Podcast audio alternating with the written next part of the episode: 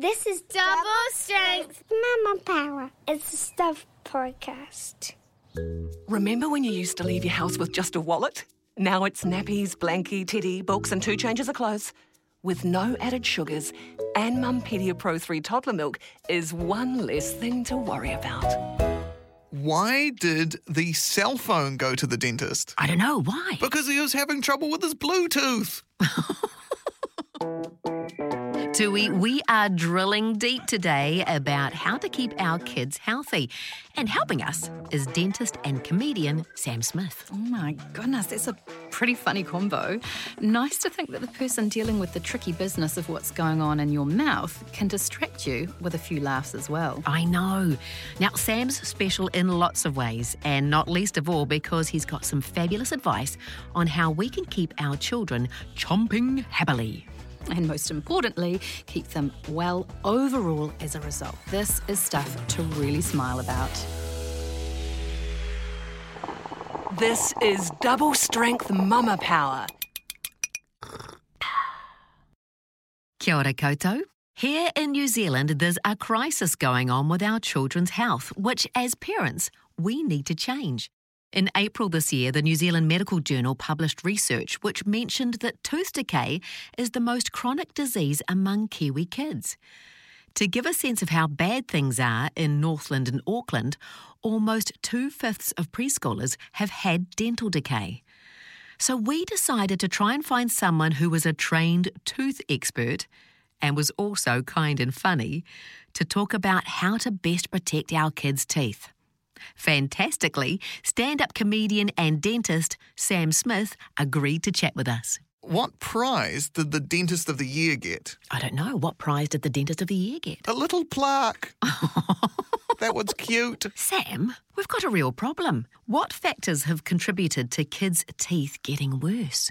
Well, the main thing is all this sugar that's around the place, as you've probably heard before, the um, yeah, sugary drinks are a big thing that I don't think people realise how much sugar in even things like juice and things that people think are quite healthy stick onto your teeth. Then the bacteria in your mouth get in there and eat that sugar and produce acid, and it's that acid that is destroying these kids' teeth. And it kind of spreads into things like people have lots of sparkling water, and uh, that's just more acidic. So it's just more acid in all this food. And I think now that people are starting to shy away from sugary things, which is great when it comes to teeth, they are relying more on acidic things to just have things that taste nice, and it's not really solving the problem so much. It's uh, it's just kind of just shifting it to something else. Okay, so the, the soda water that everybody's fizzing themselves and Yeah. glugging down, that's actually not good for your teeth either. Yeah, it's admittedly it's not as bad as sugar is, but it's um yeah, you're basically adding in carbon dioxide to the water, which creates there's just free hydrogen around the place, which is acid, which you're then putting straight on your teeth. Then if people are sipping that all day, then that's not great for your teeth. And I think that's the main thing, really. If you are snacking throughout the day or sipping on things like that throughout the day, that's when your teeth have to put up like a massive defense against those things all day, which is very difficult to do. They then overpower it and it leads to fillings and gum disease and all those things. Oh my goodness, Yeah. I did not know that about mm. soda water. Yeah. What's the right way to brush your teeth then? Is there a proper angle for your toothbrush? Yes, that's exactly right. So, step one, floss before you brush. That's mm-hmm. the best thing you can do for brushing your teeth. I think people try and brush all their teeth at once, which is a mistake. Take it slower, go one tooth at a time. The best thing to do um, to start off with is to brush lightly along the gum lines. They say a 45 degree angle facing into the gum, and then you do lots of little sort of concentric circles. You follow that gum line round. That's where most plaque settles on a tooth when it's when it's on there. It's it's never on the smooth surfaces of your, of your teeth. Excellent. And an electric toothbrush is quite good too, isn't it? Yes, exactly right. And I think more so, they're just easier to use. They they do most of the work for you. You don't need to sort of do those little You just hold them in circles. place, That's yeah. right. Go tooth to tooth. Make sure you're touching the gum while you do that to keep your gum nice and healthy. Slowly move it round, and it's it's easy. I use an electric toothbrush, and I think they're great.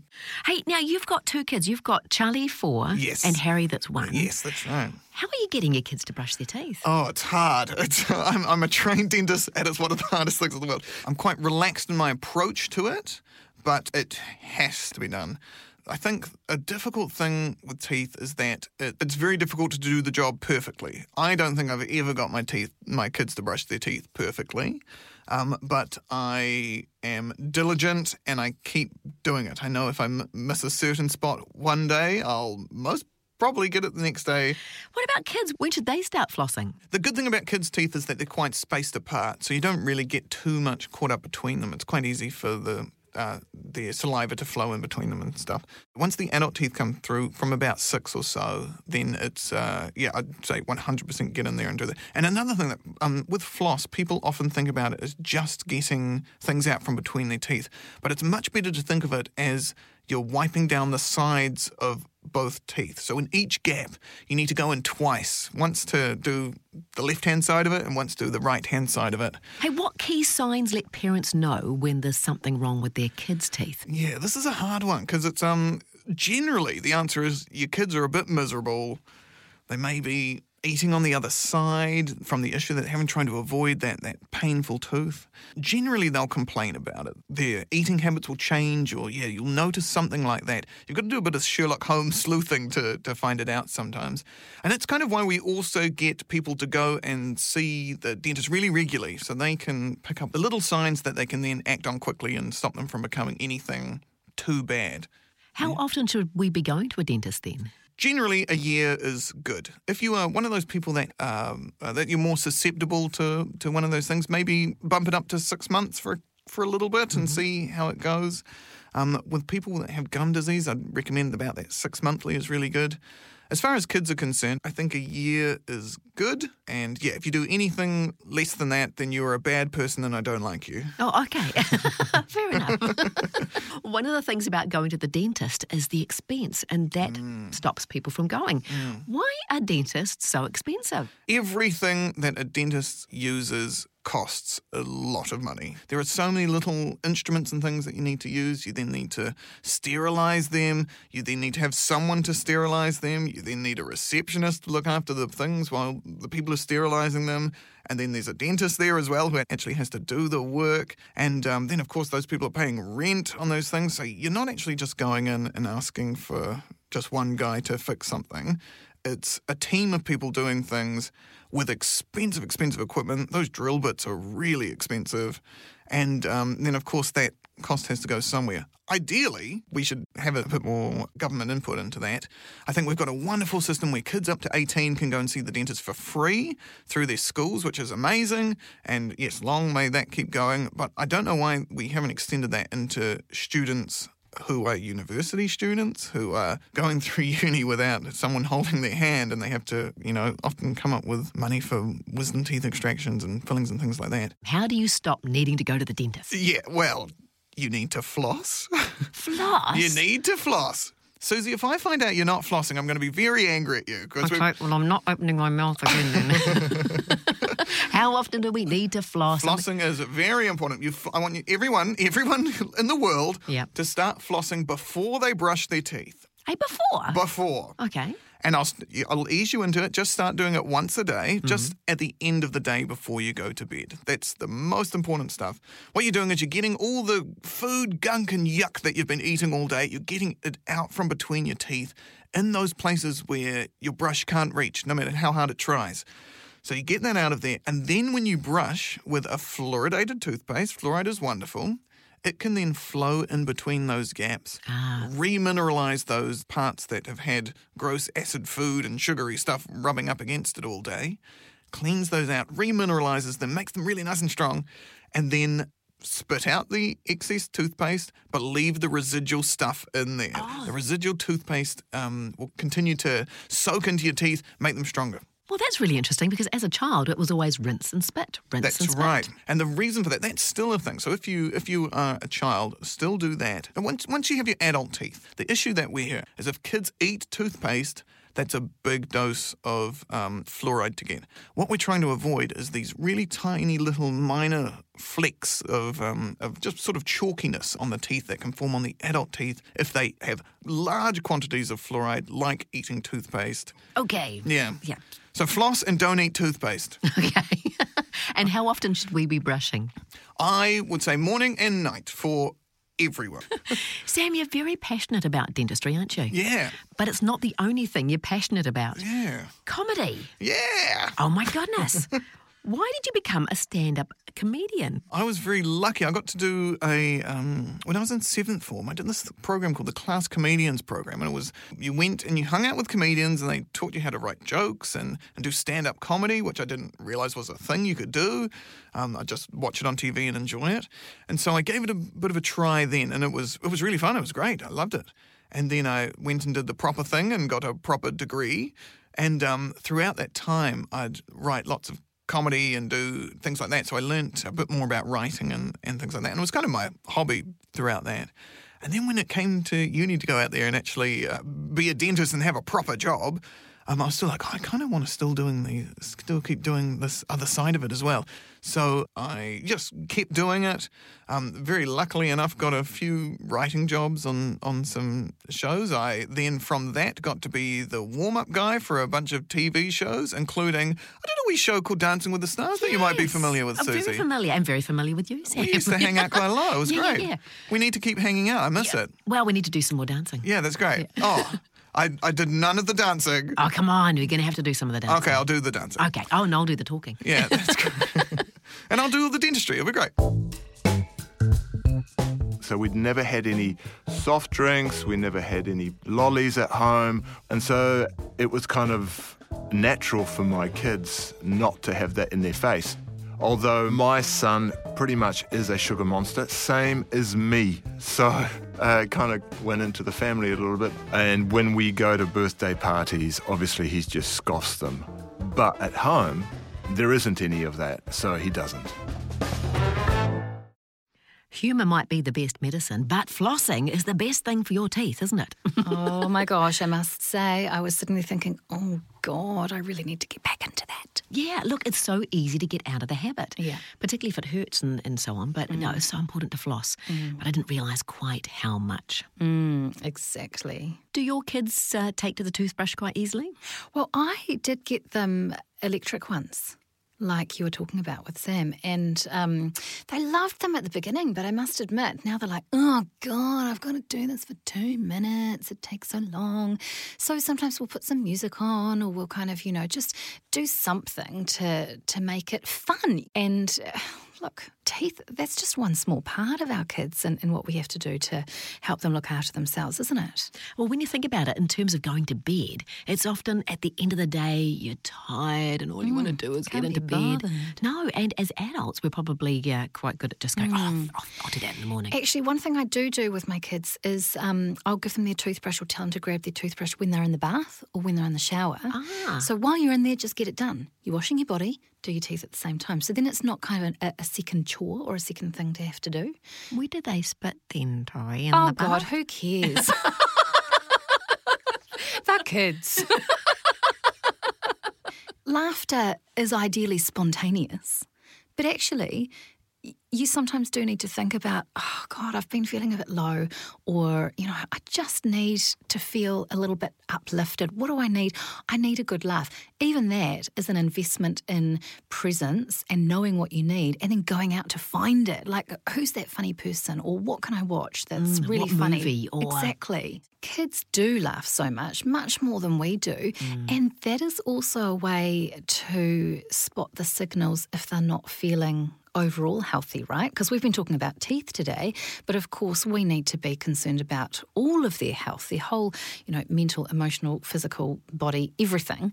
Um, and certainly I can say of my own kids, you know, when they start getting a little bit less humorous, a little bit less silly, a little bit less giggly, a little bit more um, mellow and kind of quiet, that's my trigger to kind of go, oh, what's going on here? And it might be that they're feeling nervous or they're feeling upset about something, as opposed to it actually being a tummy ache. It's hard when they're young because they can't articulate everything, and that's why it's a big job for us parents to not only teach them how to brush their teeth and make sure that they're doing it for the two minutes and all the rest of it, but yeah, to be aware and to be um, noticing everything. it's everything. We've got to start at home, don't we, with ourselves, We do. Taking awareness of our body, of our breathing, and where we're at as well. Absolutely. And that's why we pop mindful moments into these podcasts. Remember when you used to leave your house with just a wallet? Now it's nappies, blankie, teddy, books, and two changes of clothes. You didn't even need this much luggage when you did your OE. With no added sugars Anmumpedia Pro 3 toddler milk is one less thing to worry about. We know because we're parents too. Health, wealth, and happiness was the old saying to live by. But I think we could add humour into the mix. And that's what Sam seems to suggest too. And so does science. Did you know that laughter decreases stress hormones? It triggers the release of endorphins, which are the body's natural feel good chemicals. And endorphins promote an overall sense of well being and can even temporarily relieve pain. Not just physical, but emotional pain too. This is an emotional job we're in as parents. Emotions run high, stress can run high, and when it does, sometimes a mindful moment of breathing and reflecting just doesn't cut it because we're too much up in our head ruminating on the stress, the overwhelm, the too much of it all. Is anything feeling too much for you right now? How are you feeling about your health? Whole life can seem so serious sometimes. Responsibility weighs heavy, expectations burden us, and at times we can feel powerless. The antidote to this is humour. And I want to introduce you to a bit of a new age yoga concept laughter yoga and the ha ha mantra. The idea of this is to state what's feeling too much and then, as genuinely as possible, to laugh. Now, it probably won't start off genuine, but you might find it so ridiculous you end up laughing at what you're doing, and then pretty soon you're in a fully genuine belly laugh. This is about the affirmation of power over, not submission to what's getting you down. You can't laugh about something and hang on to feelings of powerlessness at the same time. The laughter's not going to change the situation, but it might just change your perception of it, and certainly it has the power to bring levity and emotional freedom. To see how this works, get onto YouTube and search for the Ha Ha Mantra with Geeta Fendelman. It got me laughing out loud, and it also helped me see that my daily complaints were nothing compared to what some people are living with. Mindfulness is about noticing what is it's not our experiences that cause suffering, it's our resistance to the experience. So, inviting laughter in, well, that dissolves tension, it dissolves armour, it allows you to soften. And so then that laughter softens resistance and eases suffering. I invite you to take your own mindful moment later today. Watch the YouTube video. As you laugh with Gita, bring to mind your own sticky situation your own tension and laugh it away.